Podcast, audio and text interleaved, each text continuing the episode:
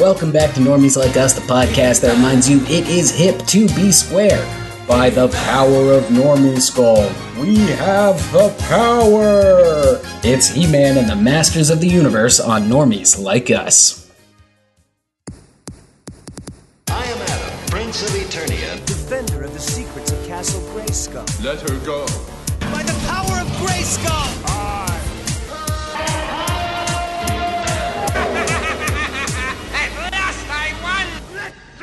be our final battle. You heard it up top at the nexus of all realities, at the birthplace of magic. There is Normies of the Universe, Universe, Universe. Universe. JK, it's Normies Like Us, where we're talking Masters of the Universe with your hosts, uh, Eve Collin. Oh, I'll be, I guess, Mike Man, just like Joe said. That's all you need to do. Uh, Trap Joe. Hmm. Took mine, Colin, but I'm going with it anyways. Evil Jacob. We. okay, hold on, hold on. Okay, Norman, At the stop. end of the last Hit episode. Lynn, my name has a Lynn in it. Where was Oh, I the guess Jacob? that's true. Why did we both jump to Oh, her? Lynn. Yeah, I, don't I know. just- that's my she favorite fits both of your name. personalities the best, so. Yeah, I think I so. think she has my favorite name of any of the the uh, characters because it's just Evil Lynn, and I just think that's so funny. So you want to be I had to Cobb take it. Orko, Jake, Jake Trap. Jacob Jaw, I guess I could be Joe's- Mermike then in that case. Yeah, there you go. Mike. That's great. I was trying to Oh, make hell Cringer yeah. work somehow with my name, but it didn't. Battle Cobb, come on. That's true. we had it. But, you know, Masters of the Universe, Motu, you know, as we call it in the fandom. That's what we're talking about. That's today. right. We had Hell it. Mike. But the question today that we're going to talk about as we break down the new Netflix uh, show, talking about the history of, of Masters of the Universe, the toy lines, all that, we got to ask did you have it? Mike, did you have Masters of the Universe He Man toys growing up? Yeah, so as much as I alluded to knowing that it was called Motu the whole time, I've learned that recently and I love it, Masters of the Universe. Uh, I was not really into He Man as a kid. I was aware of it through cultural osmosis. There was someone down the street, you know, or, you know, one of the neighbor kids had Castle Grayskull and Ram Man and He Man and all, which was really cool. So I knew people who had the G.I. Joe Cobra Command Center and Castle Grayskull. So I got to experience those things, never owned them. But we would kind of pick on him, we'd call it P Man. Which wasn't very nice. Nice. Wow, But that is very that Mike. being said, that well, you know, kids are mean. But that being said, um, in hindsight, shouldn't have done that, and kind of got in on you know the new Netflix show. Um, and we'll get to what we think about it. But I enjoyed it, and I wanted to know more about the He-Man universe. And I went back and explored more of the series, the Dolph Lundgren movie, and a little bit of research on the toys. But I think I found a new appreciation for the Masters of the Universe, but didn't grow up uh, necessarily loving it. Yeah, for me, I did not uh, grow up with it at all. I mean, the cartoon that was in the 80s, right? So that's a little before our time. Uh, I Yeah. never watched the cartoon as a kid, and I didn't have any of the toys or anything, but I was aware of it, uh, like you, Mike. So I kind of also have found a new appreciation through the Netflix show. What what was your toy, Jacob, growing up? What what was your big like I don't know. cartoon I had series toy um, thing? I had Legos, Yeah. and I didn't really It was a have Lego action. Padre, Xander. Yeah, we talked Yeah, about it the was Xander. Xander the Lego yeah, he beats out any of these other characters like Optimus Prime or That's Duke right. from No. G.I. Joe. Mike, what, what No, was I your wasn't an Scorpion and action figure kid at all. I just had Legos, Okay. and I like the customiz- customability of customization ability of the Legos. That's a word. yes. Yeah. Got it. Got it. Uh, well, I was Joe? an action figure boy and action figure man, so uh, I'm all all familiar with Motu Madness, right? Um, it is a little before our time, but I have an older brother, so yeah, I had uh, a Triclops, a Buzz Off, uh, a He Man that had kind of like a rotating center where like the emblem would come out. And a Skeletor, like we didn't have it all. We didn't have Castle Grayskull or anything like that, but I definitely remember uh, a handful of these pig, uh, figures being in regular rotation. Got it. Colin, how about you? That's then? amazing. And normies, if you're younger normies, you're not going to understand when Joe says like didn't have Castle Grayskull. Did you have a vehicle or anything? Uh, yeah, we had like a, a wing rider, I think, and a battle cat. You know, Huge, huge though for our generation. For your parents to be like, all right, I already paid the five ninety nine for a fucking Power Ranger Yeah. toy. I'm not gonna buy you Zordon's Hangout 2. I don't know what that is. Yeah. You you did not get the location. You did not get the vehicle. Um, Masters of the Universe. You know, older brother as well, Joe. A toy boy as well. We've talked in the past. Mine growing up was Transformers. We we did the whole fucking episode. It's what his life ended up being. But you know, for us, that that was the cartoon that lined up with us. Did not care about Masters of the Universe. I'm trying to think now where it's like, is it because of the weird muscly bodies? You know, they they don't really look like they could do much. Even now, I have a huge appreciation for kind of how interesting and unique and weird the whole Toy Line series is. But no, Yeah. I didn't have any. We loved the canon movie, road trips. Like I would choose like three movies. I would choose Nicolas Cage's The Rock. I would choose The Great Mouse Detective, all on VHS bootlegs, Nice. like Jacob's always saying, like ripped from Blockbuster, by the way. And uh, I would generation. choose Dolph Lundgren's Masters of the Universe. We would watch it all the time, but I, I had no special attachment to the to the show. Wow. Yeah, So I mean, it, it wasn't uh, it wasn't like my go to when I was a kid. Like I was way more into the GI Joe mythos, but you know, now that it's come back into the zeitgeist so much, I definitely, like Mike, have found uh, a new appreciation for Motu that I didn't necessarily have before. So I'm Mike- more on board than I've ever been. Mike, what was your toy? I, I got to know as well. Okay, so um, in, in school we had to write a book. You know, I mean, you had to write your own books and illustrate them, right? You know, about oh, your favorite toy, right? And you had to explain, pick your toy, and then use an adjective. So I wrote a book in school called "My Hard Monster Predator." Um, Title could use some reworks, but Dude, it was about was I had a dope. toy of the Predator movie. Hell yeah, I from had the Kenner line. weird stuff. Yeah, so I had like weird like like Dragonheart toys and Oh shit. my you know, like God. Jurassic Park toys. I'm a dinosaur kid. I had That's a lot of. Jurassic Park toys. That was kind of my stuff. Mike, Did I anyone- maybe Robin Hood, Prince of older than it should Thieves? Just to just to go off that, Oh. like things where you're like, Oh, "What? yeah. that doesn't make any fucking sense. Kevin Costner. right. You know, like that uh, that playset is literally the Ewok playset from um, Yes. you know the last Star Wars Wow. movie too. All that stuff is just entirely repurposed.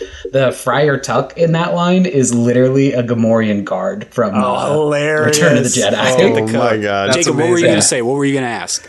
I was gonna say I did have some random action figures, it's weird because I wasn't into this at all as a kid. But I had some wrestling, some WWE like figurines, like uh, Mm-hmm. Undertaker, and I don't know. I feel like I had like Randy Orton or something, but I didn't even know that much about wrestling because I didn't watch it as a kid. So it's just like I Kinda just had had, 'em. these weird. I don't know where I Just got them like, from. They were like these hand guys me look downs cool. too. yeah, so I had like Right. Undertaker, and he would. Yeah, I would just he would hang out. So it was cool. Yeah. Well, maybe another episode we'll get to. Also, Street Sharks was big for me. Uh, Oh, we've sure. done Turtles. Hell we've Mike, done yeah, other Mike, yeah. the way it always was cartoons. for my family was it, Like it was like mice from Mars. oh yeah, Joe, Cowboys literally of what I'm Moon about to Mesa. say. Like for some reason, maybe because it was just me and my brother, it was like you get two. I'd like I'd have like two Street Sharks, two Ninja Turtles, Joe, that that were the ones that would transform into the turtles. Into the turtle. Okay, yeah. What the Those are fuck? and then two biker mice from Mars, and I'd be like, "These are Yeah. all my thing." And it was just cartoon mm-hmm. fucking propaganda from toy companies, as Hell we yeah. will now Yeah. jump in and talk about as we do Wow. some masters of the universe. and the masters of the universe. I am Adam, Prince of Eternia and defender of the secrets of Castle Grayskull. This is Cringer, my fearless friend. Fabulous secret powers were revealed to me the day I held aloft my magic sword and said, We're back on Normies Like Us talking He Man in the Master of the Universe. And of course, in the last segment, we were talking, being a little bit of toy boys. We were talking the toys we had in our youth, the cartoons that inspired those toys. Let's talk about the granddaddy of all cartoons inspiring toys. We're talking the original He Man series. Uh, we're going to talk the original toy. So, look, Mattel is a company that exists, big company, they own Barbie. They realize they have a female brand. Ah, nothing to sell to boys. What are we going to do here? They hold a focus group and they find out most of the boys say, I don't want to listen to my teacher. I'm tired of my babysitter telling me what to do. my mom's always yelling at me, telling me my chores and stuff. I want to have the power. And they take that to motherfucking heart. And normies, I, I will recommend just a side note, real quick. The Toys That Made Us, a fantastic little episode on uh, Netflix, kind of gives you this history. Uh, By the Power of Grayskull, a documentary that's on Netflix as well. There's there's a lot of research material out there if you're interested in uh, figuring out how the, the Big Jim toy line Joe gets transformed into uh, a, a brawny space barbarian named He Man.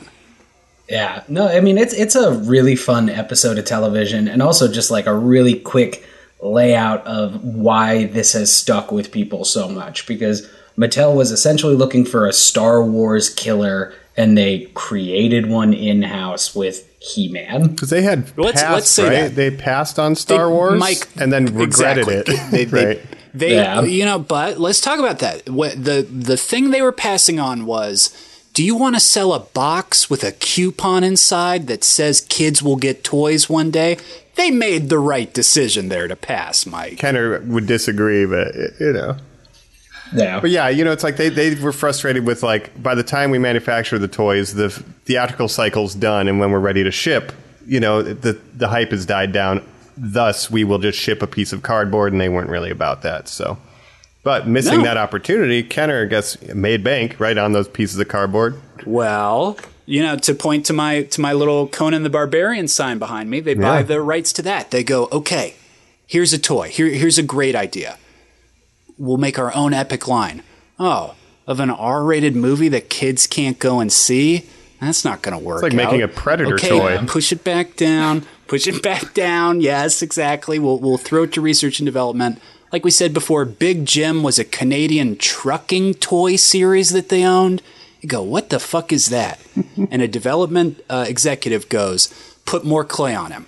Really make him the biggest guy you've ever seen. Make him look like Charles Atlas in one of those magazines. I want him to just look like a, like a, like a he man. Man, man, man, man, man.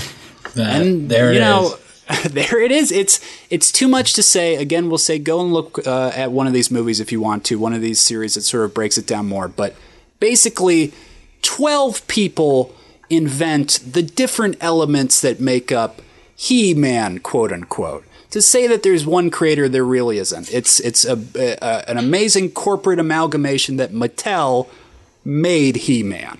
Yeah, right. It seems Yeah. like, and Joe, maybe you can expand on this. It's like we, we want to make toys to sell them to boys. And then, oh, well, what's the backdrop or the, the jumping off point for kind of the story of what the kids would play with, make maybe a comic book, and it kind of snowballs a little bit. There's a lot of moving parts. I mean, that's this is one of the things that I think is like so fascinating about the toy industry that really doesn't exist anywhere else. Is it is kind of like created by the company. The company gets the credit. It's not like when you write a comic book, like you know Bob Kane and Bill Finger get credit for creating Batman. Mattel gets credit for creating He-Man. Uh, so they're doing their big presentation, and and they need something to explain what this is to kids. And on the spot, they say, "Oh, we're going to have a comic book. There's going to be a comic book in each issue." Uh, so they introduce these comic books, and there's no Prince Adam. There's no like mythos like that. It really is kind of a wandering warrior uh, for you know this this universe of Eternia. Uh, and then they're they're pitching to Toys R Us, and Toys R Us is like, well, wait a minute, these toys are for like five year old kids who can't read.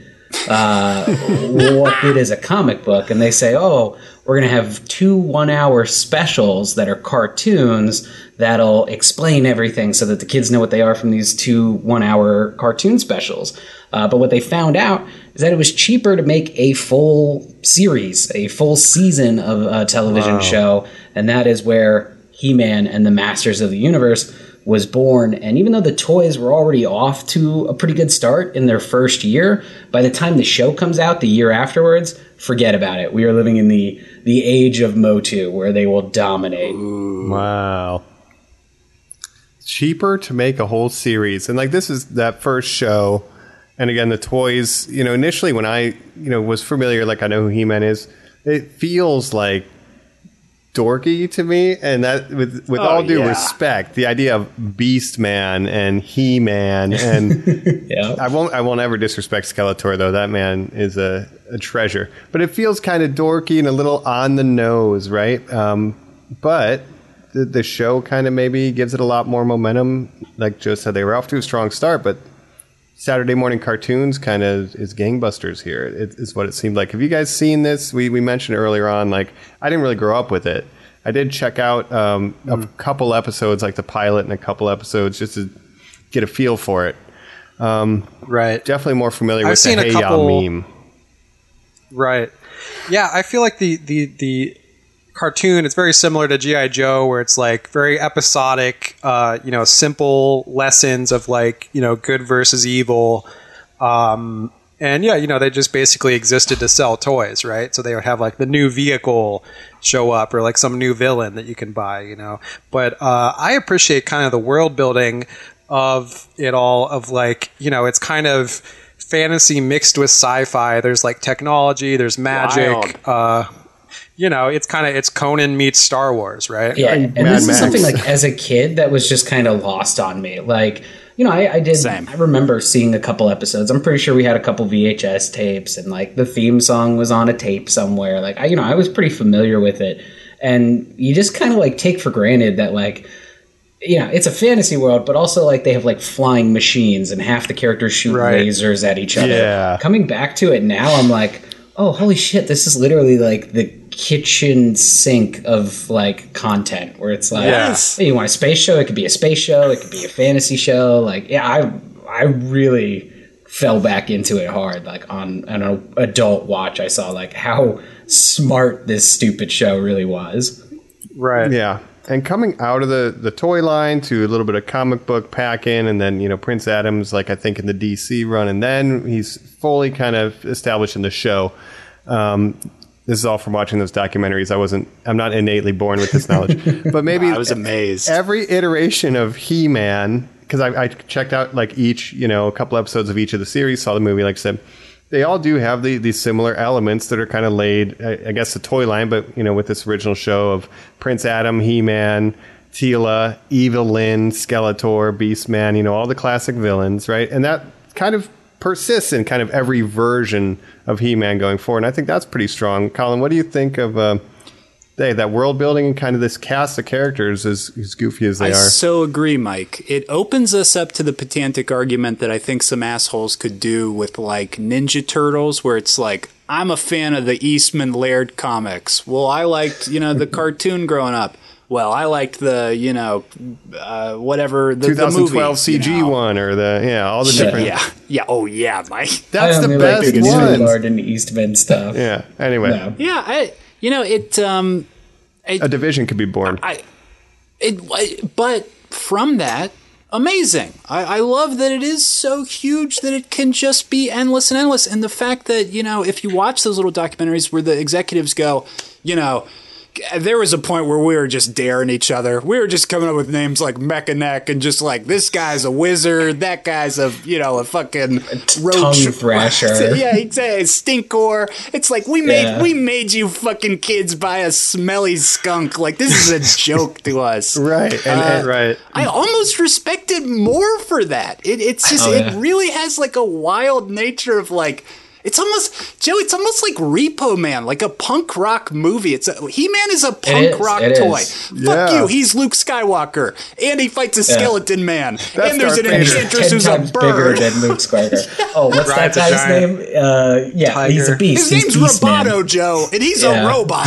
And you're like, he is. I did. Uh, I believe it. I saw a clip of the the toys that made us episode where they're talking about Battle Cat, and they're like, "Yeah, well, basically, we had this other like Jungle gym character with Yeah. who was like a, a animal trainer, and we had this tiger, but the tiger was like."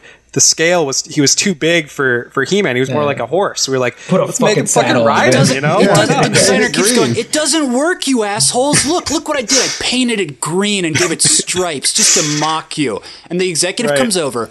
Puts him on it like a horse and goes, "It's perfect." And the designer goes, "What have I done?" Like he said, like the way they treat it is like it's just like it's almost like a sin. I love it. Yeah. It's weirdly like, And yet, like- the most earnest, I think, of these properties designed to sell Yes. toys. Because it's like, we'll Uh, just, yeah, repaint Merman, call him Stinkor. But yeah, Joe, go. ahead. Doesn't matter. Yeah. Doesn't matter to me at all. yeah. all of all of that craziness like i love characters like buzz off who's like yeah he's the b character we called him buzz off he's in he flies in the Fuck background. you. fisto things like that. But like Yeah. if you look at like the first wave of figures you have he-man teela skeletor merman man at arms and beastman. Like like all characters that are like yep those guys are core. They are always around. So mm-hmm. like they did it's it's crazy that like wave one they knocked it out of the park like right Yeah. away they were like yeah those ones are gonna stick around Yeah, and you know, Castle Grayskull is the backdrop, kind of the seat of power, and whoever is there is, you know, more or less control of the region or the realm, and Skeletor wants it. making it up as they go Yeah, and I do like but- I love it. the But technology mix. Making up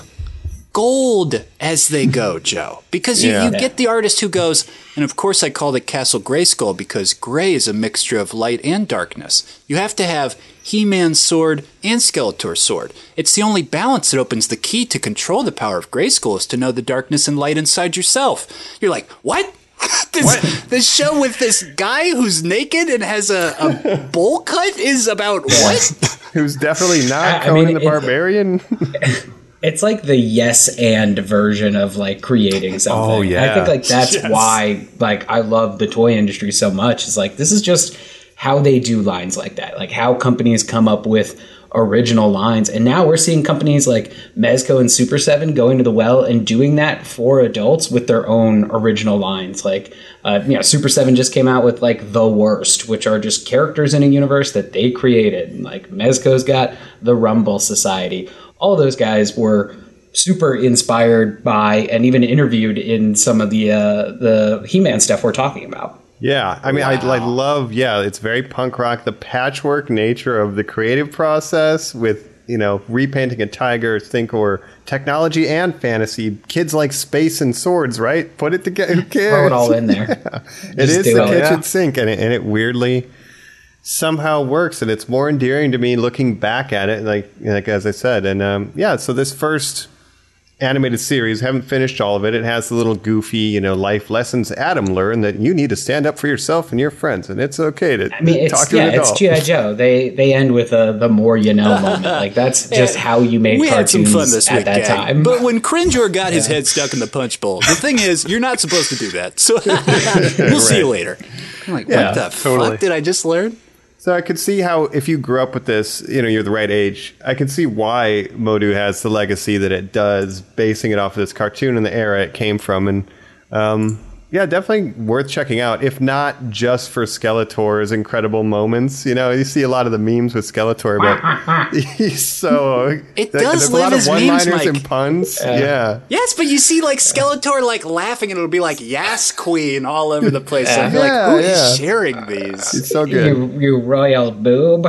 yeah, there's a lot of good like quips and back and forth one-liners. You know, Don't do what I say, just do what I say. Yeah. So that's the first uh, Motu series. It goes from what, 83 to 87? And then they start seeing a dip in Yeah. toy sales, and that's where we get Yeah. um, chronologically, I guess, Dolph, right? Is that next so it up on the dominates slate? for five years and then starts to dip, and they're like, uh oh, better make a movie. Let's get movie stars involved. And they also made She-Ra in that time period too, right? She, Yeah, yeah, right. She-Ra came, which, like, Which is some people- basically just a, a girl version of yeah, we He-Man, should mention right? that, I Yeah. guess, because it was. well, and because there's an entire part in that the toys that made us where they're like, "Ah," and we had to give it over to the girls. The girls had to come in and ruin He-Man, which is a through line we're gonna talk about once we get to the Netflix series. yeah, which so weird I'm very that glad you point said is that, being Jacob. yeah that that seed Yes. is being planted here. Which we, there was also you know women were directing the cartoon series. You know, like for better, like like it or not, according to the the boys club, right? It's like there was women directing this show back in the '80s, which I think is pretty cool. And then it That's started crazy. rivaling the sales of Barbie, and they're like, maybe just make a girl Yeah, He-Man just, called just do She-Ra. Shira. She-Ra. What if Barbie could swing Princess a of sword? Power. Was Yeah. literally the the premise that they asked themselves. Does themselves. she and say again, I have the power too, or is it a different little kind of thing? by Yeah, the no, honor of Gray Skull, I have the power. so it's Yeah, still she I have the honor power. I like that. Gender neutral. Yeah, it's it's Empowerment. honor though. But It has a more me wonder, pastel kind of color uh, scheme to it, right? And it's more. Yeah, I mean, Yeah. like, yeah, basically, uh, Prince Adam rides in and is like, "Hey, don't tell anyone you're She-Ra. That's part of the gimmick, right? Like, You're we my gotta twin keep this a sister." secret." And by the way, you're going to go to a different planet, and you're going to do your thing on a different planet because the execs don't want us sharing screen time. yeah, we're not allowed to be in the same universe. I love that. That's early. You know, there wasn't a Transformers spin-off back then. It's not like Beast Wars aired in the 80s alongside Transformers. I think that's pretty Nope, cool. that was bringing it back. Yeah, yeah. I Yeah. mean, there was really it laid the groundwork for so much, but then the movie came along and kind of undid Yes. a lot of uh, the good faith that Motu had earned. All right, so let's talk about it. Super producers Golan and Globus of the Cannon Film Group purchased the rights to Masters of the Universe. This is a, a, a big slate that they're creating. They're so excited for it. They make that, okay, they purchase the rights for that, and Spider Man concurrently. And they're going to have James Cameron do Spider Man with Leonardo DiCaprio. One of those things where if I had a time machine, it's like let's Wow. let's go ahead and make that thing Different happen. alternate universe. Yeah. Uh, but first, they blow it because they make uh, Masters of the Universe. It is the film that bankrupts the Cannon Film Group. It, it uh, completely obliterates them, spending so much money on Gary Goddard, um, kind of an untested director, a pedophile. He, uh, he. I'm not laughing about that. I'm just laughing that uh, it's terrible. He, he molested Anthony Edwards. Um, just an all around bad person. Friend But of he comes in. BS. oh, jeez. Yeah. But he comes in with an interesting take, which is what if we do He Man and it's nothing like He Man? Yeah, yeah. what if, what if this had nothing to do with any of the things that people knew and loved about this series? Well, Joe, it's going to take place on Eternia, right? Nope. Oh no, it's not. Okay, We don't well, so He Man's going to use his sword, though, right? Mm, I don't, I don't think we really need the sword or nothing like mm. that. I'm thinking more laser heavy. Well, surely it won't star a teenage girl. It will star He Man, correct? Eh, he Man will be in it. Oh man, now we're coming back into the other controversy. It rears its head again early on. Oh, Girls no. right. are always trying to take Masters of the Universe away from us. Oh, and of course, it. that girl in this one is a young Courteney Cox who pre Yeah. Friends uh, uh, stars in the Masters of the Universe. Um, did, did we all watch this film? Yes. Yes. Actually, I, I really got to have a rant. I, I've been keeping this in the back of my cap. I was Right. falling in love with the Motu universe, wanted to go back and watch everything. A lot of the cartoons are available on various streaming sites or, or YouTube if you look. But the Masters of the Universe movie, it wasn't on any platform, not on Netflix, Amazon, couldn't rent it on YouTube. I'm like trying to give you my $3.99 to rent in HD, and I couldn't do it. And at one point, Dolph needs that um, money, Mike. Jacob finds a YouTube of um, in parts, in right? parts, Like 10 parts. 10 minute 10 minute- parts. And I'm starting to enjoy the movie. You know, there's a part where Tom Paris, who's also in this movie from Star Trek Voyager, right. is microwaving Robert some Duncan ribs. McNeill. And then the microwave jams the radar of Skeletor's minions. And I'm like, this is a great scene. It's so stupid. And then part six is blocked globally. I get on my oh. VPN. Cannot find a single country that it's not Wow. blocked in. I have to pirate the middle 10 minutes of the movie. What is What? going on here? It was so Cannot hard to let them watch see it. part But six I persevered. of Masters of the Universe. I would not give up. I had the power, and I, I watched the whole thing, and I don't hate it. I think it's quite fun. It is fun. I watched it uh, a few years back with with the boys, Colin and Joe. Right? We all. It's one of Colin's, you know, favorite childhood films, 10. right? So Top 10. You're like, you're like, I've never seen it, so I, he's like, you got to check this out, and I and we watched it, and it was it was great. Joe, what do you think about the uh, Master of the Universe? It's okay. So my version of this movie is the Super Mario Brothers movie with Bob Hoskins Yes. and John Leguizamo. Um, I did not grow up with the Masters of the Universe movie. I saw it once when I was a kid, around the same time I saw Labyrinth. There's a lot of similar effects. Didn't really stick with me. Did not realize that it was supposed to be a He-Man movie until my brother was like, "It's He-Man," and I was like, "No, it's not. This is something else." Right. Uh, and then it went dormant for a long time, and then Colin and I started watching it every every now and again uh, for a good old laugh. Last time I saw it, it was on silent in a bar in like 2018, and I watched it in the background. There It's you fun go. enough. It gave us Amazing. post cred scenes in in modern Yes. cinema. Yes. Oh yeah.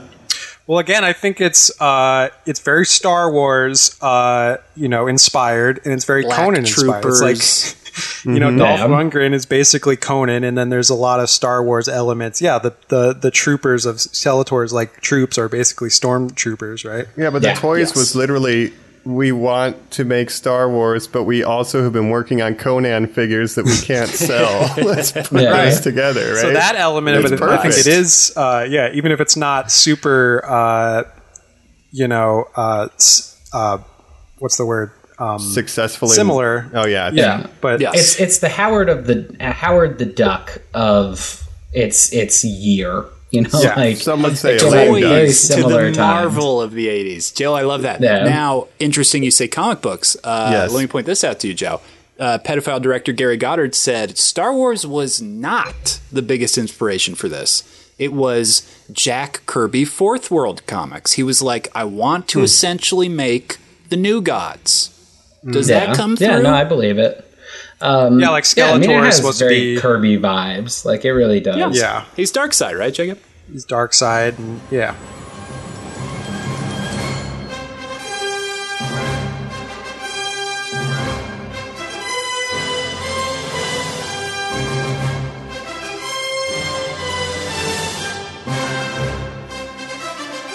Oh, okay. See, my the way I interpreted this movie that I really enjoyed is it's all right. So, what if there's an episode of the cartoon series where He-Man does end up on Earth doing a little gimmick, and for He-Man, it's just a run of the mill, you know, run of the mill weekly episode, but we're following the Earth characters who, for them. Meeting He-Man and this whole adventure is the biggest thing that's ever happened It's just to them. like It's a movie where they're right. like, So we're It makes no following the, sense to I do like how the the side characters. I like how the movie starts, where it just throws you into uh, this Eternia battle, where like oh Skeletor's taken over, uh, He-Man and his his gang are kind of like on the run, and then they get transported to Earth through this magical key thing. So we don't even meet the Earth character. Like we, the first twenty minutes is all Eternia Yes. stuff. It just Now- drops you in. Well, Jacob, Yeah. I want to say that that crew of generals that we meet because it is interesting, almost like Beastmaster Mike, Mm-hmm. uh, where he's like, or the second one, where he's like a, a revolutionary figure inside Right. this, you know, barbarian wasteland. Um, you meet Teela, a woman in a metal thong, fascinating. You meet her father Duncan, his man at arms. Mm-hmm. Okay, kind of sounds like the toys or the comics. You're like, okay, we're Yeah. getting there. Then, do you meet uh, Orko, the the playful magician, Jacob? No, no. Instead, you have Gwildor, the That's right. lo- the key maker. The Some key kind of master. weird You meet the greatest character in cinema history, character actor Billy Barty from Willow, uh, Time Hmm. Bandits, uh, uh, as Gwildor, the Keymaster. Oh man. Yeah, I love him. why? like why? why not Orca? I don't Joe, get it. if you are Cannon, you're wouldn't you say to Mattel, "We no, give me the. I have to use everybody. Send us over what the toys look like, right?" Well, Right. Especially like Orca was like the Slimer. Like why? you know what I mean? Like he's really the, was. Yeah, he's like the little- mascot. You know what I mean? Like Yeah. he- he's, the, the huckster. jobby. He's the heart. Yeah, Like, yes. he- He's just a little is that guy. little fool. Yes, he comes in. He he does a little a little joke. No, we we get uh, we get something very different. We get a guy who at one point dresses like a pimp and uh, drives a, a purple Cadillac or a pink Cadillac, and uh, I don't know. I just don't know. It's it's truly fascinating. I just yeah. I mean, on the Orko note, real quick, I just in my head just kept being like, "That's Orko." I don't know. You keep calling him something Yes. else, but that's Orko. That's how I do I don't know why you call Yeah. it something else. Mike, in the same way that Joe was like, I didn't know that was a He-Man movie. I want to speak on that and say. I had no idea every time I would watch this that this was a He-Man movie, and in my mind it was just like, a, even though his name is of the He-Man, Universe. No, it's just you know, called they- Masters of the Universe. You'd be on. It's just Yes, called it's Masters just called of the Masters of the Universe. Universe. And I, do they call him He Man or do they call him Prince Adam the whole time? He's not Prince Adam at all, I think right? they- He's just He Man, right? No, he's he's Adam at Oh, one okay. point. I think. I think he's just Adam. Do they Yeah, ever Does I he don't ever know like if do they the ever- transformation with the says- sword?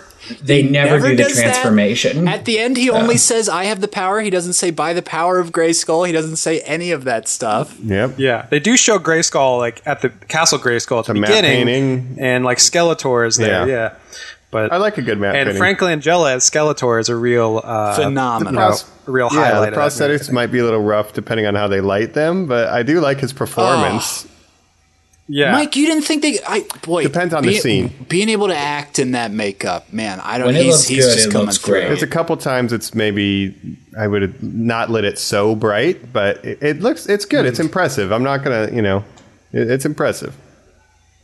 Frank Langella loved making this movie. He talks about it like it's Shakespeare. He says it's one of his favorite roles he's ever done. He would have loved to come back to it. Obviously, that post cred oh, scene we said before is him knocked into a puddle of goo and jumping out at the end saying, I'll be Yeah. back. Never happens.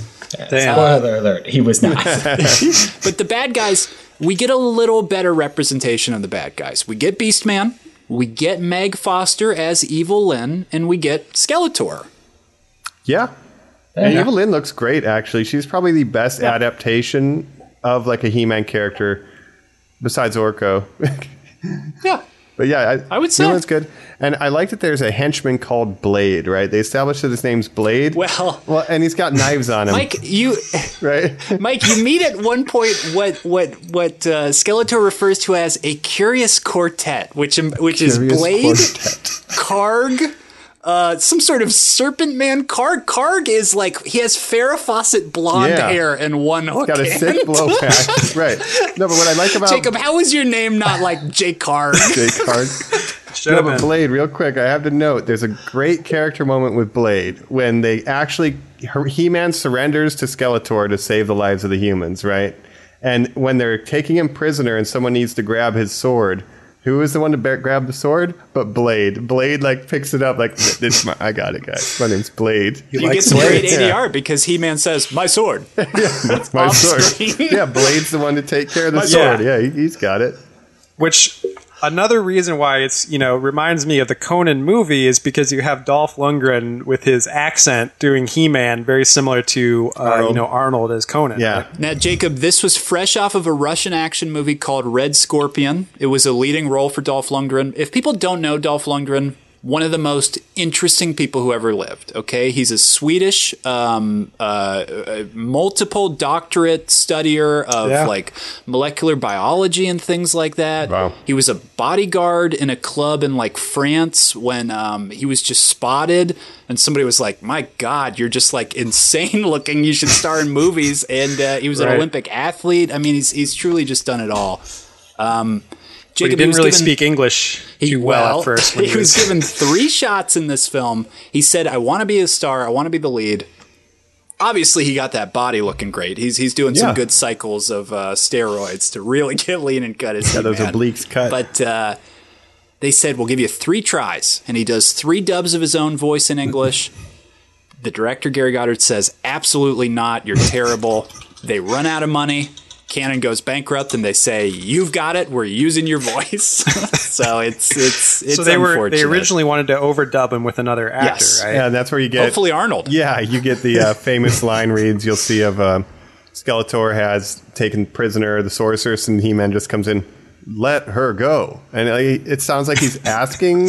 or, I don't know. Are you requesting me, or what? What do you want here, Skeletor? Work with me. It's kind of California, dude. It's the strangest accent of all time. It's I said off pod. It's kind of Keanu. and you know what? Maybe every good iteration of He-Man has camp, and this certainly has that. Right? It's weird.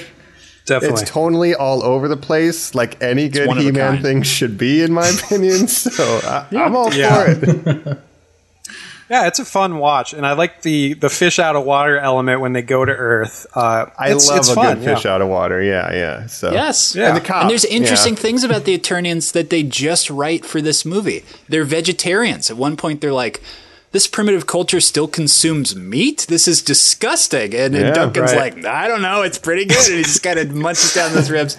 And then the most progressive thing anyone could ever say, Julie says goodbye to them. He-Man says, "We don't say goodbye. We say good journey." Uh, that's beautiful. I think about that all the time. I do like, and they have that little gesture. It's like they touch their heart and like Yes. kiss, a blow kiss or something. he man blows a big kiss. Yeah, it, I, without with risk of staying on this too long, just it is weird that they send them back to their time, but it's actually to their time to where she can stop her parents from dying, which Yes. is theoretically Barty good. She's a Gwildor good- says, at the beginning of the Julie, movie. you can go anywhere in time or space. Haha, Gwildor, that's fine. We'll just go back home. And then she turns as they're traveling and goes, Wait, Gwildor, wait! and uh, she wakes up in My bed and her parents. parents are alive. How did Gwildor know that she would want that? Gwildor knows. Gwildor knows all about it. Gwildor knew. Oh man, honestly, and the makeup for Gwildor looks great. So Mike, Yeah. what do you think about Someone's his got to give him a sock eye? at the end of the movie. I- I- so one of his eyes can't open all the way because of the makeup, so Gwildor's very often Popeyeing at Well, wasn't you, he and at getting one point he pours the ribs in his mouth. Uh, It's never coming out of that makeup. yeah, Mike. yeah, maybe maybe he got roughed up by uh, Skeletor's goons. Maybe. well, do you remember in the first scene, the bad guys stomp on his rose garden outside of his Oh, house? yeah, they're extra There's a evil. quick shot of them doing that. Yeah, yeah, it's, Yeah. Flowers. It's very, very. He's probably my favorite thing. I just wish they would have called him Orko. Ever. Ever. And I like- how he doesn't pop up in more movies. Yeah, but then the cop too. It's the principal from Back to the Future. He just gets kidnapped, Yes. and then he's like, "I'm just gonna stay in Eternia." You know what?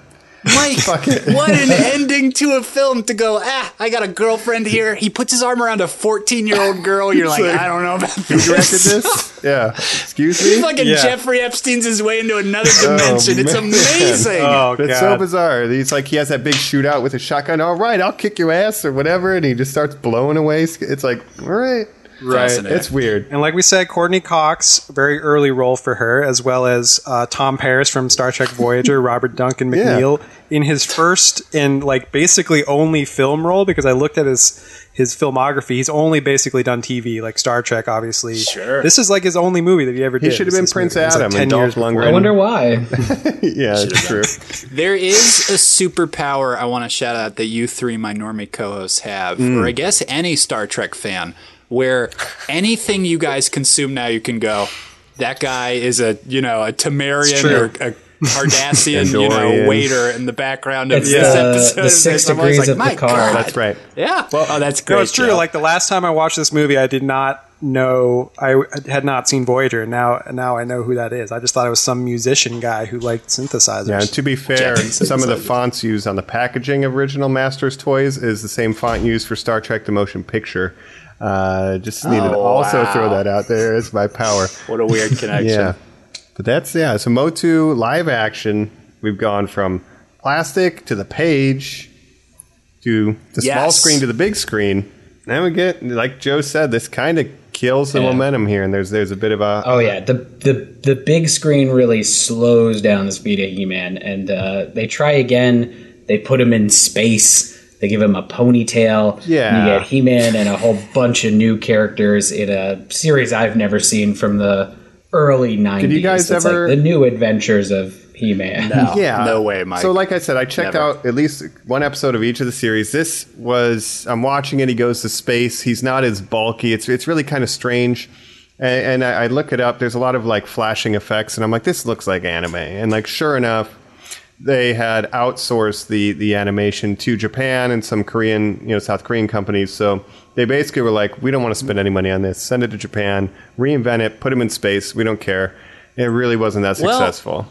Colin, And it reminds me kinda- of Spider-Man Unlimited. Like that's hmm. really how it feels. Joe, that is Where it's such a good Not yes. Spider-Man 2099, just a different take on him, and he looks different. And You're like, none what of the your fuck friends is Yeah, are he's on a different planet. None of the main. That's true. It's the only iteration without like a man at arms or without a Teela, and it suffers because of it.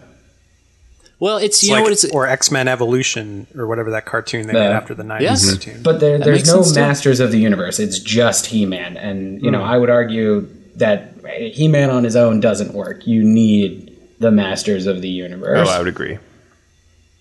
You know what it is? It's it's a principle I'm going to call the Han Solo effect, where it's like, you know, you try to beat Han Solo, you're an original thing, but eventually you're gonna be Han Solo. You just give up, and somebody goes, "Should we just make him fucking Han Solo?"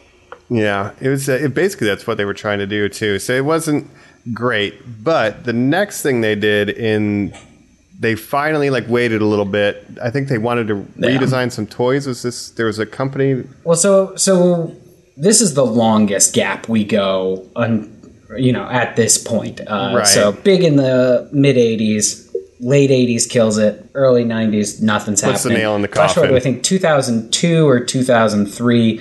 Let's bring it back, baby. Let's make better toys that are more classic and a new show that is really classic. And this slapped. All of it was great. The figures were great. The the cartoon was pretty solid could not find its audience. It, it kids did not care about this, and the adult fans were not satiated by what they got before it met its untimely end. And that was for both the the action figure line that Mattel had put out and the cartoon. Okay. great stuff, just didn't last. Yeah, and for me, I really think this is my favorite iteration of the He-Man Masters of the Universe universe. Is this 2002 version of the cartoon? It's like it's really slick. The animation's good. It's a little modernized. Like like Beastman looks like a total goober in the original, but like now he looks a little bit more Totally. saber toothy, a little more scary.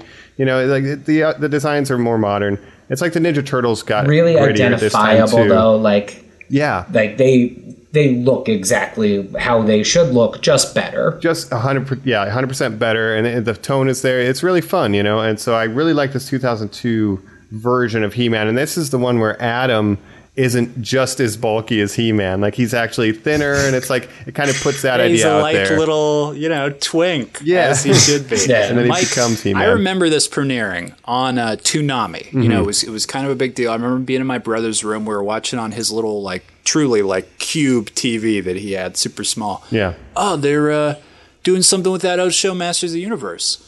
Remember watching like the pilot and the sequel because it was like a two-parter, or maybe like a three-parter Yeah. or something Adam's that Courage they like played in one afternoon. You know, because Cartoon Network was like we're fucking full barrels trying. This has to be a thing because if it's not, the we're Justice League fucked. premiere was happening. They were doing a made-for-TV, you know, GI Joe movie. They were really trying to get Damn. into the the Toonami as a a full identity at this point. It wasn't just Yes. like what it is today, which is you know an hour of anime once a week. Yeah. No, because cartoons today are adult, Joe. And when we were teenagers, it was like, are cartoons adult? And there were some where they were like, "Ah, you know, we're trying. We're we're kind of gonna make it look like that. And this one, I you know, the issue was is I was a fucking teenage boy. And I wasn't gonna fucking just sit around and just watch Masters of the Universe cartoons. I saw Yeah. it sparingly. You know, we didn't have TiVo at the time. We didn't have, you know, you just weren't doing tapes or stuff. I just, I just was not catching it or whatever. But what I remember about it is, is the mythos of like we finally got good writers. So let's do an episode where it's like, like, like Joe's Buzzoff is like General Buzzoff of the B Men, and obviously his real name is Buzz you know, Dracorius off. And he's like a big, but you know, like it just added so much like fucking maturity to it. And it was like, all Yeah. right, this is kind of a cool take that, again, hmm. I can appreciate a lot more now. Yeah, there's now. I mean, I think that was the thing. Is it like it was too early? Like it, it, it we weren't old enough to be cool enough to watch No. it. We were teenage. I would boys, be embarrassed too telling you, Joe, watch if I went to school and you were like, you Yeah. watch Masters of the Universe, the new cartoon the other day? We're supposed to be doing skateboard tricks. I'd be like, oh, yeah, Yeah. oh, yeah, sorry. Yeah, see, that's the problem. Is it was it was too early, man. Like they needed our generation to get a little bit er- older. That was 2002. Now we're in 2021, and it, it is the golden age of Motu, which is crazy. The 80s are back, baby. Yeah, it is. It is crazy that before, right before we get into the Netflix show, the big thing. Yeah, it's like Motu's bigger than ever, and we did just miss that window because 2003, the Ninja Turtles, as I said, were also like grittier and darker, a little bit more serious, like the comics. Again, totally I would passed me catch by. it every once in a while. Didn't watch Yeah, it, I- but in 2012, if I got nostalgic. now, oh boy, But now it holds up exactly. So this is a lot like that. And even even the way it opens, my last note on it, it's like, "Hi, I'm Prince Adam, and this is Cringer," and then just explosion. Like fuck They this, do the, the adult parody of the original, Yeah. Mike. It's so funny watching an old episode now and Yeah. then watching that new one. And then my final note is just like I just love hearing classic Leonardo's voice from the '80s cartoon, and that's Adam and He-Man. so ah. mm, yeah. I, I, it's always a treat to hear that voice actor. But 2021. This is the one that I'll say, Yeah. um, you know, Oh, before yeah. we jump into Netflix. If you like Netflix, if, if you're excited to watch it based off of what we talk about, this should be the first thing you revisit because you're All on Okay. YouTube, You're by gonna the way, this. for free. 100%. Just- yeah, just I was going to say um, this sounds a lot like the new show, and it definitely sounds like something I would be interested in based on Yeah. uh, the new show. So I'll Yeah, if you like the new show, this is the one to, to go to next. But let's talk about the present of of the Masters of the Universe, the 2021 He-Man and the Masters of the Universe Revelations. Revelation. The Next power up. of revelations and Netflix. We have the streaming. is Prince Adam, who defends the secrets of Castle Grayskull as He-Man, the most powerful man in the universe. Only four others share this secret. And we're back. And uh, Joe, you said Masters of the Universe, but don't you mean He Woke and the Masters of the SJW verse? no. no, can you imagine? So, so as Could we, you imagine? Could you imagine if that was our show? oh man, All right, I'm gonna flex. I'm gonna say it one more time. I'm gonna show off my my boys rule, girls drool tattoo. on my bicep, yeah. How dare these women's be in our my He-Man show? Exist. Yeah, exist. That's right. So we're And it, we're being flippant about the uh, the controversy uh, surrounding the show, right? People, um, spoilers here if you haven't seen it. We're going to be talking about some of the issues with the show, right? The new He-Man show. Personally, before we get into that, what did you guys think? Because as I said, didn't have much care for He-Man. After the first episode, I was hooked. By the final episode, I can't wait for the next half of this thing. I am super excited, and I think they made some of the most interesting creative choices they could have given my knowledge of Motu, but a lot of people don't think so. Jacob, what are your what's your thoughts? Yeah. Um, I mean, pretty similar to you. I thought it was really, really interesting. Again, like the world building of, of the world is, is, is a big draw for me. And I loved what they did with the world and even showing all these different minor characters. And some of them have like some sort of modern redesigns or they're given more, you know, backstory and characterization. And I just think the whole world is just really cool. So I'm definitely excited for where they're going with this. No. I, I think they knocked it out of the fucking park. Uh, I really enjoyed the first five episodes. I can't wait for more. Um, all of my gripes are really small and basically just when I boil it down, it's just because I want more. Got it, So, Colin. How about Yeah. you? Now, you know, I, I, I just want you guys to say what brought you to it. Because again, none of us liked T Man. I don't know if it was one of us texting each other and saying, you got to check this out. I know to me, it was like, ah, you know, they have those bad Transformers shows on Netflix. I don't, you know, I don't really expect a lot. Oh, this is that Draft House Studios that does Castlevania. Powerhouse, Okay. right. Well, you know, that's my favorite thing Netflix does. Maybe we, oh, it's Kevin Smith. Uh, kind of another thumbs down for Colin, where it's like, eh, I don't really know about that.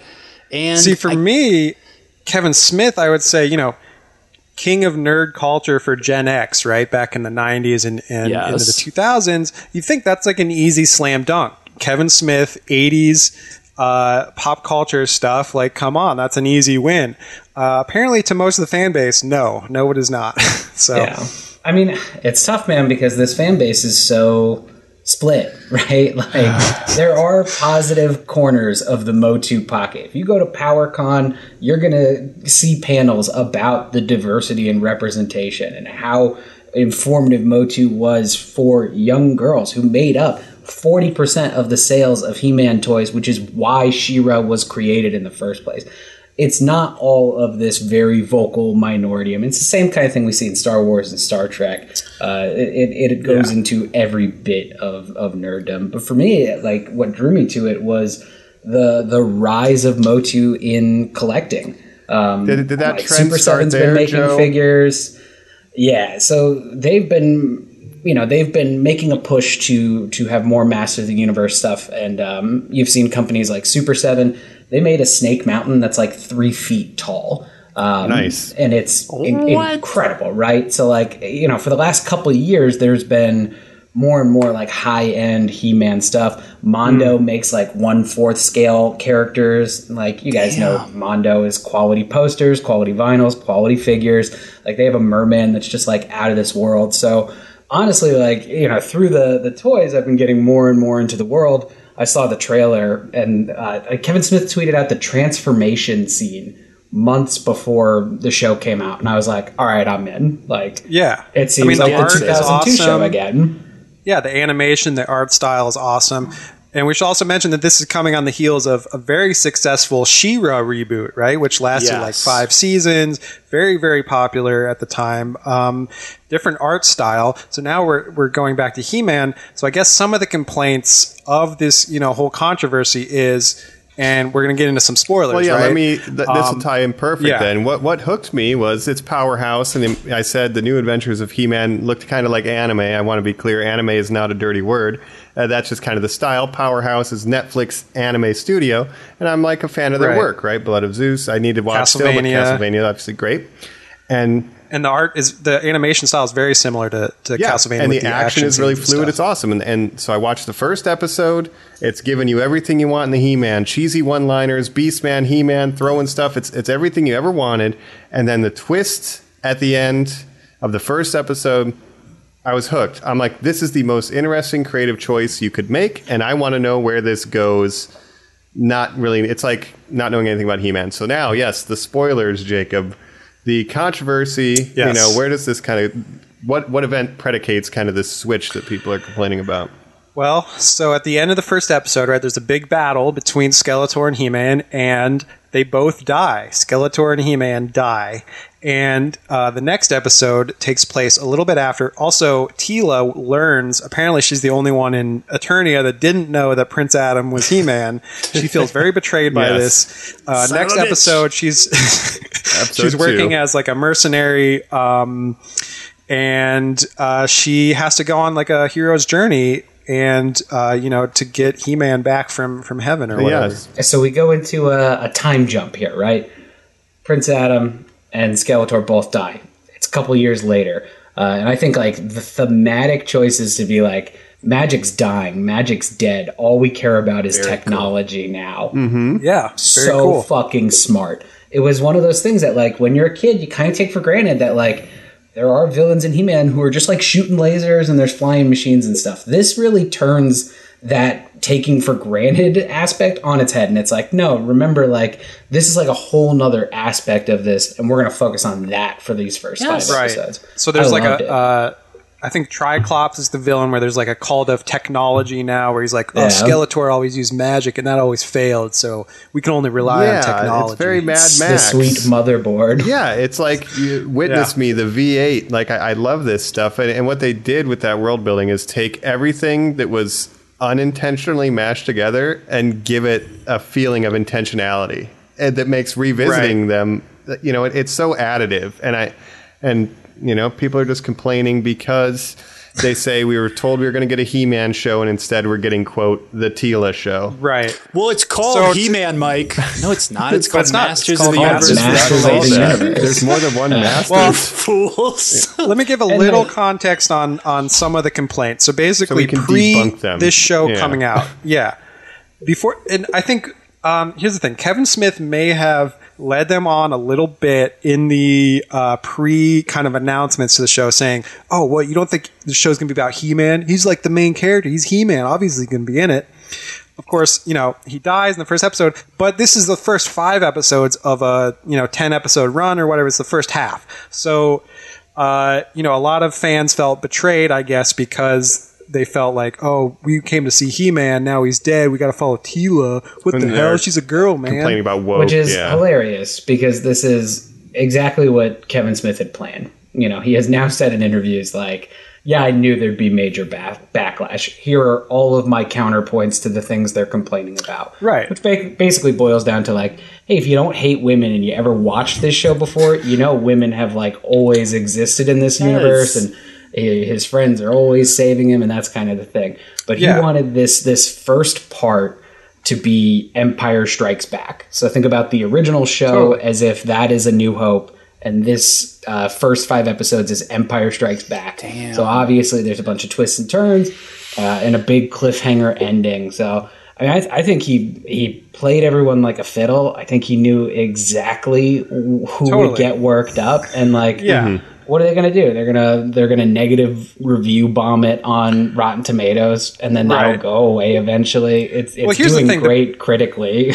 Yeah, a big portion of the fans that are complaining about it, it's these drama YouTube channels that make a million videos about Brie Larson and Marvel the and Star all this Wars shit, Last stuff. Jedi. Yeah, same Yeah, people. they already decided played they weren't going to like it before it came out, and they just made up the reason post, you know, pro- proactively. Like they, they, they're doing it for the drama and for the clicks because that's one way to get you know YouTube views is if you just complain about everything, and uh, it's you know it's a shame because it's like yeah like if. What uh, if these people saw you know Death of Superman? Would they complain? What the fuck? You killed Superman? Well, how's there even a, you know a, Right. sh- a story now? What the hell? absolutely, absolutely. If the internet was as popular now as it was in like 1994 when they killed Superman, yeah, forget it. Like, uh, Colin, Yeah. the internet would have lost its fucking mind over Jason Todd, over Superman dying. yeah. I like even I, I swear to God, like Empire Strikes Back would be like would have negative numbers on Rotten Tomatoes if, if these people oh, you were put allowed on the Han internet. Solo then. and Carbonite. What the hell? Like he Yeah. you know. Fridged him. Yeah, right. Yeah. you fridged him. Colin, what's your? But again, oh, at, at the same yeah. time, I think you, you have Kevin Smith kind of playing into it in like a in a funny way to me, where you know Teela is the main character. He gives her like a new haircut, like an undercut, right, which is kind of shorthand for like strong female character. Right? So he's right, right. he's almost like playing into it, but it's it's he it's knew just funny to exactly me. what he was Now, doing. Jacob, He did is really it well. true that you can see Teela playing The Last of Us Part Two in the background in certain scenes? Yeah, and it's like, oh yeah, and then they complain that she's like too broad-shouldered or too muscular or whatever. It's like, have you seen this show? They're all Jesus muscular. That's the fucking Yeah, point. That's They're too much, dog. She's They're she's masters of the strong. Yeah, universe. she's a warrior, uh, woman at arms at one point. Anyway, um, Yeah. so if you're not seeing the show and you're seeing this like, oh, He-Man's woke now or He-Man sucks now, ignore that and watch it for yourself. I am because we're all saying it's fucking great and does some really interesting Yes. creative stuff. But and the thing about oh He-Man's not in it. He's in almost every episode. There's a lot of flashbacks of Yeah. Teela and his adventures, so you get He-Man throughout this whole show. I which is great. Like Yeah. that's I oh, that's all. If you're a He-Man fan, what the fuck else do you want other than Right. like random, you know, two minute clips in each episode of the greatest adventures Yeah. they've ever been on together? Yeah. right. Like, do you just want it to be like just like the old cartoon to be like episodic and have like moral lessons of like we, we literally evil? have Like, three of those. Yeah, They didn't and work. it's like I, you know, we, we've Yeah. been praising it a bunch. I do have a complaint though, and like I like I said, I, I think this really does boil down to the fact that I just want more. I wish there were more characters. Um, You know, like we get Man at Arms, who's like one of my favorite Motu characters, gets a great arc, but like other than that, you have some villains appearing unnamed, some some heroes in background shots unnamed, uh, and then you know Roboto, uh, Teela, Orko, and Evil Lyn. uh, Evil Lyn, and a character who I I'm not familiar with at all. I'm assuming was just in, created for the show. Comic books. Uh, Lieutenant, uh, what is her name? Andorra? Is that what? It, no, no, no. Andorra, that's the, yeah. Andra. Andra. Andra, Andra, I thought it was Andra. Is that right? No, I think Andorra is. Is that the planet She-Ra's on? But uh, uh, let me let me say this. real Oh quick. yeah, if you are one of these, you know, you know, you'd be 50 by now. If you were one of these kids who was watching He-Man and growing up on this stuff and going like, you know, I love He-Man. He's inspired me my whole life. I like Kevin Smith even. You don't really need that, but just I, I want to see this new show.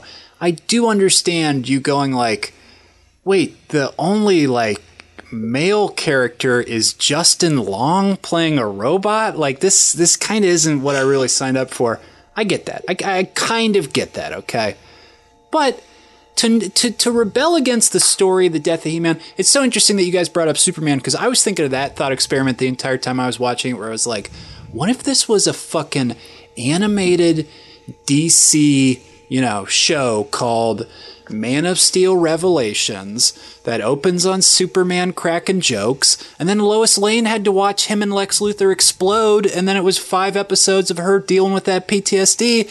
That sounds fucking great Yeah. to me too. The Right. the hook is there, you idiots. Right. And that's Yeah. what But I'm the thing saying. is, it's well, uh, yeah, it's more of an ensemble piece, and what I like about it is it gives some of these side characters more characterization. Evil Lyn, yeah. excuse gets a lot of she gets a Sorry. lot fleshed out in this, right? Yeah, I mean she's a villain obviously, but then she's working with the heroes for most of this, and she gets like kind of a sympathetic backstory, and she Yeah. kind of bonds with Orko with their magic and stuff. So it gives Yeah, more depth to it. Love it. Um, my only issue is like, I wish every single episode we got a new character that got that level of uh, a breakdown, which I get is stupid to be like. My big complaint is that they didn't tell me Fisto's tragic background, but like, I think it's so good. I just want more characters to have moments like that. Right. I guess Right. is my biggest complaint. And as the first half, you know, we're still waiting on the second half when that's going to come out, but it's like um, what like the Justice League movies. It's like it's about Superman even though he's dead. It shows how important he is to this group and the absence Right. of He-Man has created you know a lot of sadness, a lot of, you know, depression, hardship, struggle for the people around him. And it, it takes Mm-hmm. a lot of work, and they're going to need to grow to live in a world without He Man, right?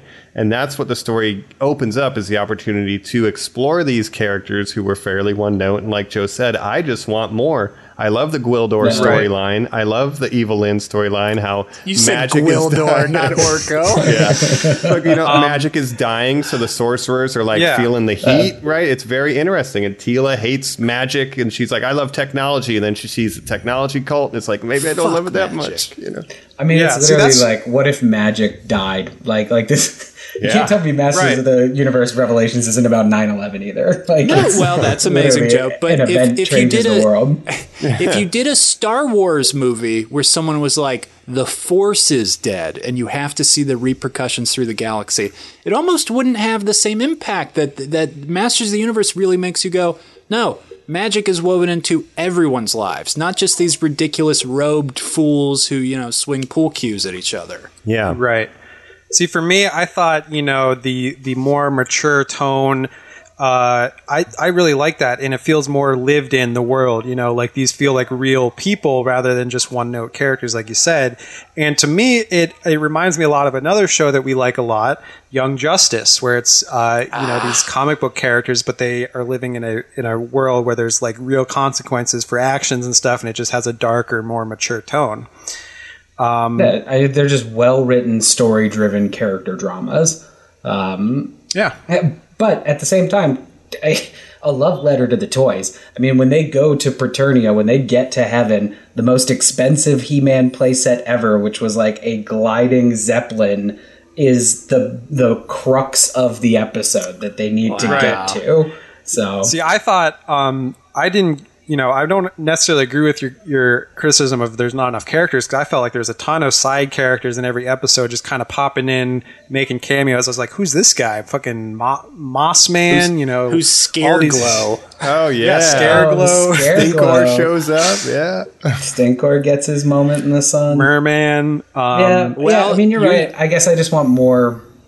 I just want more. I think we'll guess get more, and I think it's a good. Yeah. it's a good start. And then obviously it ends on a I can see Joe's complaint of you know, and uh, we want I want to talk about a positive, the voice cast. Let's talk about that. But yeah, when yeah. you're when you're Yes. getting like uh, Tri-Klops is in the background. He's kind of the villain of this, but nobody's even really like addressing him as Tri-Klops. He's not like saying any of his catchphrases. Nope. It's kind of just like there's a lot of characters that are sort of lurking in the wings of this, but Yeah. voiced by incredible talent. Yeah, Yeah. I mean, Skeletor obviously is the top of mind. It's uh, Mark Hamill. I hear the Joker sometimes, but he, he knocks it out of the For park. sure. I mean, he does crush it. I mean, yeah. Oh yeah, he's a, he's a great voice actor. Um, always playing a bad guy. obviously, we have SMG. You know, Sarah Michelle Gellar, Buffy herself yeah. as Oh Teela. yeah, Um, we have some is Game of Thrones actors. Uh, you know, we have uh, Evil uh, Lynn is um, Evil Lynn Cersei, right? Is what's her name? Yep. Cersei. Yeah, And Liam we have- Cunningham, Davos plays Man at Arms, pretty cool. that's Pretty right. great, yeah. that's right. Man at Arms is maybe my favorite. Uh, like, I, I just want more time with him. And at one point, they're like, Yeah. "You can't come on this adventure. You go hang with the sorceress." And I'm like, "No, let him. Let I him was come with so you." mad when that Yeah, happened. I I was was, really like, mad. wait a minute, I've been dying to see him for like three episodes now, and they're just like, no, go But he away. has his moments. But then he comes Yeah, anyway. and he gets his, comes like- in- he comes in. He gets his like a lone Rider. samurai Yes. costume with his like he's got like the ponytail and Yes, stuff. and he's banished. like it's grizzled just veteran. it's God. We're just lost living in this honor. world.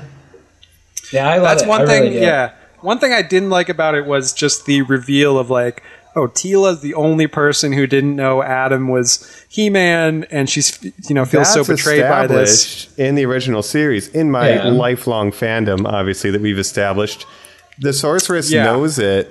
And and sorceress is her mom, and then she knows that Hmm. Teela finds out and makes her forget it. So it's it's a choice made by those around her. It's not just Adam. I just think it's kind of silly that she wouldn't see. I mean, it makes a little more sense in this version where Prince Adam is like a little twink, like you said, Colin. He's not just the same muscular guy. Uh, when they're when they're in heaven and they're like, he's the only one who likes to stay as a twink, and he like blushes. I was like, I know what's going on here. yeah. Uh, and then of course you have Cringer who turns into to Battle Cat. Like, how do you not put those two, two, Uh. two together? But I guess it's like the Clark Kent Battle Superman Cat, thing. Green Tiger. that guy wears glasses and his wife doesn't know he's Superman. Come on. Yeah. I'll, I'll Yeah. let that slide. Yeah, you can let it slide. Yeah, yeah. Um, I don't. I think like it's a great start. changes Battle Cat like without his permission. Yeah, well, I had a "Oh, question about that, this." Joe. In my limited knowledge too, and Mike, maybe this stunned you when you saw the cartoons too, because in the 2002 update, Cringer cannot talk. So when Stephen Root's like, Yeah. "Oh my God, what's going on here?" I was like, "What the fuck?" And then when he turns him into Battle Cat, does he strip him of his ability to speak? I don't like that at all. well, He I like Cringer as a character. Cat, Yeah. Cringer is hilarious to me because in his base form, he's just like a huge scaredy cat. Like that's his a character. big He's- house he cat, yeah. cringes, right? Yeah. But then he becomes Battle Cat, and he's he's he's a badass. Just like He Man and Adam, you know? Yeah. Adam's not Two little completely. twinks turning into big tops. That's right. yes.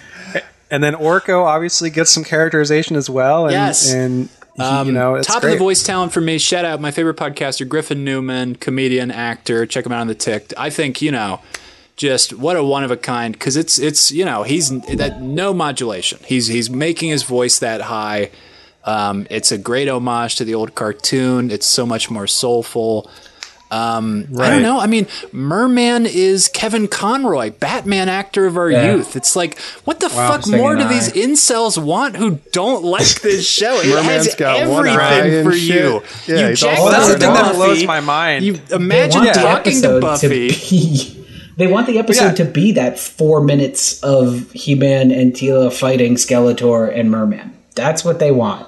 They just want to bang their fucking toys together Right. again. Right. But it's like, but you have, you know, this is a Gen X thing. Like we're millennials, we're a little bit younger, but you know, this is solidly a Gen X pop culture thing. You get the king of Gen X pop culture, Kevin Smith. Like it's an, it's a, it's a, it's an A plus. So I don't know Yes. how people don't like it, but What- one- and then you have, yeah, Well, sorry. One last point I just want to point out. I've, I've heard people say this too. I've heard toy people say this too. Okay.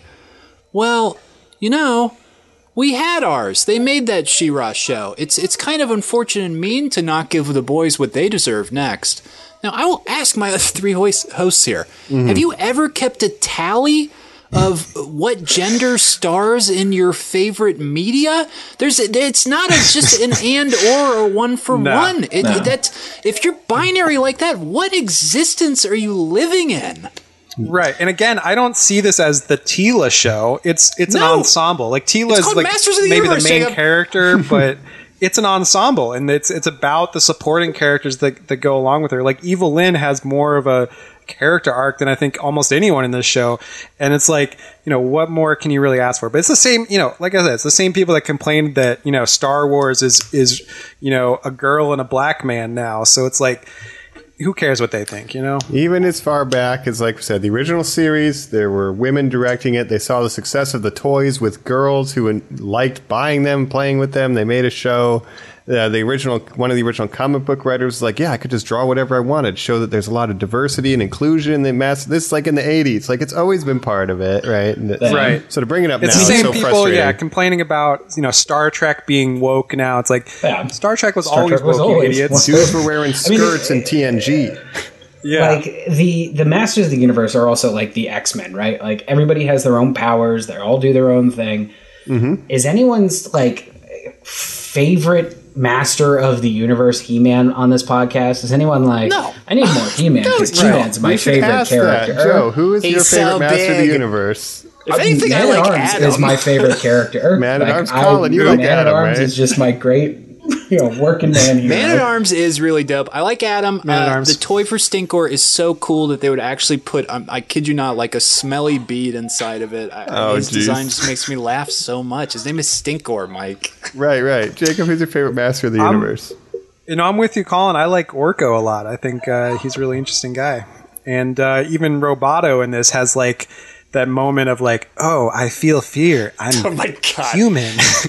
hey, it's me, Justin Long. Do you remember when I was an actor and now I'm dying? You're like, Well, yeah, okay, turn him another off. movie and again, I think He-Man also has the Superman problem where he's like so powerful that uh, a lot of times in Superman stories you have to get Superman out of the picture for a while because he would just solve the problem in a second. That's the He- the He-Man problem too. So you have to get him out of the way, let the other side characters do their thing for a while, and then bring him back in the finale. Like it makes total sense to me. Yeah, and and, and I'm Joe, Team Man at Arms. He's so so cool, especially in this. Like I'm like this guy, the grizzled vet. He loses Yeah. his honor. He can't deal cannon. with it. Yeah, cannons. It's very cool. Well, and just like you know, his whole thing is like he's the MacGyver of the universe, who like, yeah, I'll make anything work, Builds and also I lead the army. Like you know, the, the fearless general. I'm here for I it. I made a son. Yeah, yeah, very cool. So yeah, He Man. I don't think is any of our favorite character. Maybe maybe that other generation it is because he's the one who has the No. power and made them feel like as a kid that they can accomplish anything. That's kind of the meta of He-Man But I Man. would also, yeah. I would also say that uh, Teela is not my favorite character either, and I think one of my biggest criticisms of the show maybe is that I'm not super into her as a character, but I understand, you know, why she kind of leads the first half of these episodes. Uh, and and I think uh, Sarah Michelle Gellar, perfect choice to play her. You know, obviously Buffy, and uh, she's basically you know a, a vampire slayer or a monster slayer in this. Very Yeah, I'd Castlevania like to vibes see- to the Town of the Week, Quest of the Week. Yeah, You know, like full spoilers alert here. Uh, they go on the big journey. They do what they need to do. Uh, he's about to say the magic words. We're finally going to get the He-Man moment, and uh oh, something happens. Darth Vader cuts off his hand. He says the magic words. We're introduced to Skelegod, who's going to be the next big bad, while He-Man is, you know, still sort of sidelined here. Uh, so Do I think Joe, do you not think he's continue. dead? He's not dead. No, no. way. Really? They're not. They're not going to kill. You can't have in the same episode his whole thing be like, uh, you know, if you die, you can't go back to heaven, and him being like, "Well, I'm going to leave anyway," and then immediately kill him. Like they're not. I think they'll play with that drama for the next couple episodes, but I don't. Yeah, I don't think he's gonna- finally, dead. Superman will I'm the only return one. and then kill Steppenwolf. Yeah. Exactly. Yeah, it's Yeah. gonna. Another- they're gonna get their moment. You just gotta let a Right. story happen first. Another thing I wanted to mention that's kind of funny is though, uh, you know, Sarah Michelle Gellar obviously played Buffy. A big storyline in Buffy was she died and went to heaven, and her friends like forcibly brought her back to life, and she has like a whole season where she's depressed because she used to be in heaven. so it's Oh, kind of man. funny. Yeah, it's funny. But yeah, Can't this wait is till we do Buffy. again like one of the most creative choices you could have made. I think someone they mentioned in the wrap up show like this is the first time Skeletor has ever won. I, I, I remember thinking it was weird that the power sword split into two. I'm like, that's a stupid addition. It's one sword. But then I look back doing my research. It's always kind of been two swords. One Skeletor mm. had, one He Man had. If you combine key. them, you can unlock Grayskull, and that's always been the battle. And Skeletor's never done it until 2021. And I'm like, this is just the most interesting thing you could have done. I can't wait. Yeah, And it's just only cool took to see them- Years. Yeah. Yeah, to see them use the swords as swords and be able to like show some like violence and action, actually, you know, it's great. It's great. Yeah, just uh, open, lighten up, guys. And I'm Right. saying guys because I'm thinking this this criticism Oh, skews are, heavily 100%. male. right. Oh yeah, but again, you know, it's just the it's the drama YouTubers that are le- the loudest voices. Um, fun fact, though, I was looking at the voice cast. Uh, you mentioned Kevin Conroy. Did you know Jason Mewes was He's the voice Stinkor, of yeah. Stinkor? Nice. Yeah. So there you go, Kevin Ja- Smith uh, uh, connection there. Jacob, who is it? It's the lead singer of Black Flag, Joe's other favorite Henry voice Rollins. actor of all time. Yes. Henry, Henry fucking Rollins. Rollins. Henry Rollins is, is, is uh, Tri-Klops. It is a punk rock show. Yeah, Yeah. it, it really is. Like it, it's a punk rock band. They they did whatever they wanted. I mean, that's why like Super Seven, whose like motto is literally like, "Hey, we were punk rock kids and no one made the toys we wanted, so we made them ourselves." Like, eh, of course, they took big inspiration from Motu, and that's why it's stuck around and it didn't die after Dolph Lundgren. Yeah, right. Yeah. yeah. It's it's a great universe. Season one of this thing is awesome. Check it out if you haven't. Don't uh, let the review bombs get you down. Joe, I feel like you know you said um, they've done a good job of setting this up. You know, I agree. Any thoughts, anyone, where we might go? Like, I don't like agreeing with Joe. I don't think Adam's dead. You know, they're not going to do that. Well, He'll come I just want to know when it's going to come, Mike, because like you said, they've got this weird after show. Mm-hmm. They're not updating that weekly. It's not like this was a weekly drop of a Netflix show. They they dropped it in one chunk. I think it's going to be 15 episodes. I think it's going to be 5 5 and 5 pods, but there seems to be no indication of of what the release schedule will be. Like, have they even recorded dialogue for the? Like, I don't know if they've even started. So That's a good That's question. information that I mean, I've done a lot of mm. research now that I'm a I do lifelong like what Motu they fan, did, but nothing. Um, you know, they just basically gave it to Kevin Smith. They're like, listen, just make it so that, you know, we can make toys out of this and you can basically do whatever you want. They kind of gave him free reign. So I appreciate that they, you know, didn't try to constrict him and, you know, he's just telling the story that he wants to tell. So I'm very excited to see where it goes. oh yes, and they have done it. You know, like if you if you're so inspired by the show and you want toys that are from the show, there is the uh, the Masterverse line from Mattel, which is inspired by this show. So you can get He-Man, Skeletor, uh, Skelegod, and uh, Teela. They're all out. So So go cool. check them out. Give me that undercut.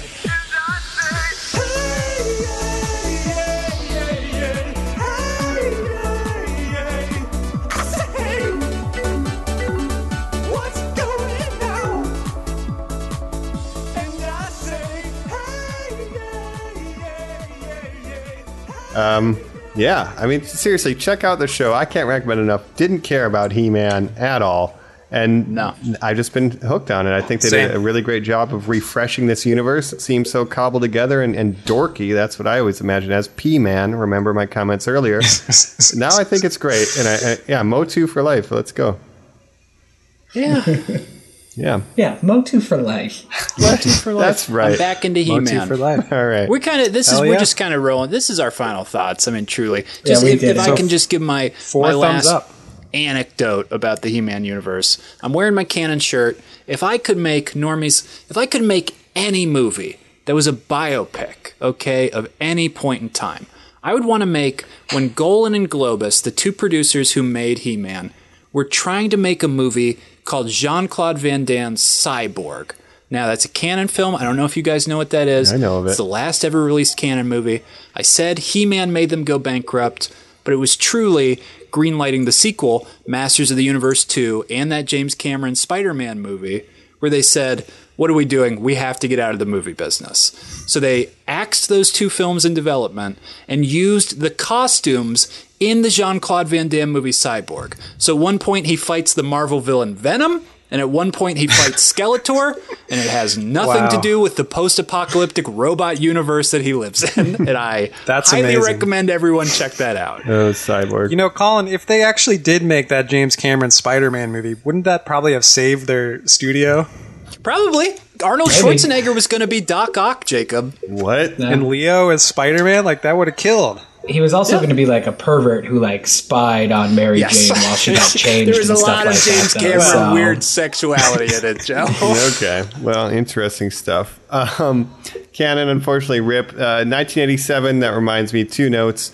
Uh, one is after watching this, I think a time machine popped up, and I had a retroactive crush on Teela from this movie since the time I was a Yes. kid. Uh, she's great. Um, but Uh, Meg Foster as Evil Lynn, Mike. I have thought about since I was watching this tape in Right, the right, backseat right. of my parents' car. but um, yeah, um, there's a scene when He-Man is leading them to safety in an alley, and Dolph Lundgren opens like the wooden gate, and it breaks off the hinges and just awkwardly leans on his back, and he's like, "Come through," and he's like has a no cell that he just broke the door and it's falling on him, and it's just like the funniest thing. Um, so Doesn't matter. AT, It was shot in Whittier. We could drive an hour north and see where the entire movie was shot. Downtown Whittier. ready to go buy a keyboard, a new synthesizer, Japanese one. Charlie's? Charlie's, that's right. Go get those ribs. but uh, yeah, Motu, last thing for me, all the iterations of it are fun except for the new adventures. Don't ever look at that. And as Joe said, if you like the Netflix one and you want more like that, go to the 2002. It's it's it's a good way to go.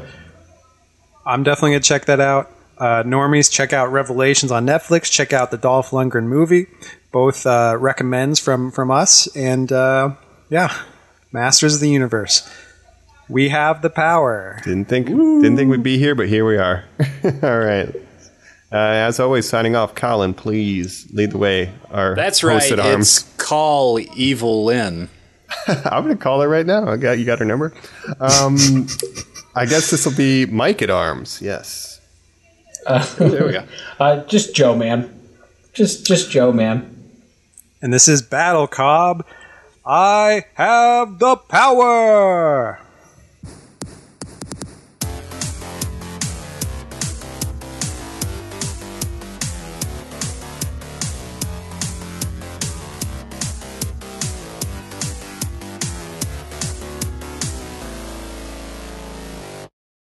My name is Optimus Prime, leader of the Autobots. If you don't like, share, subscribe, or visit our YouTube, remember, I will kill you.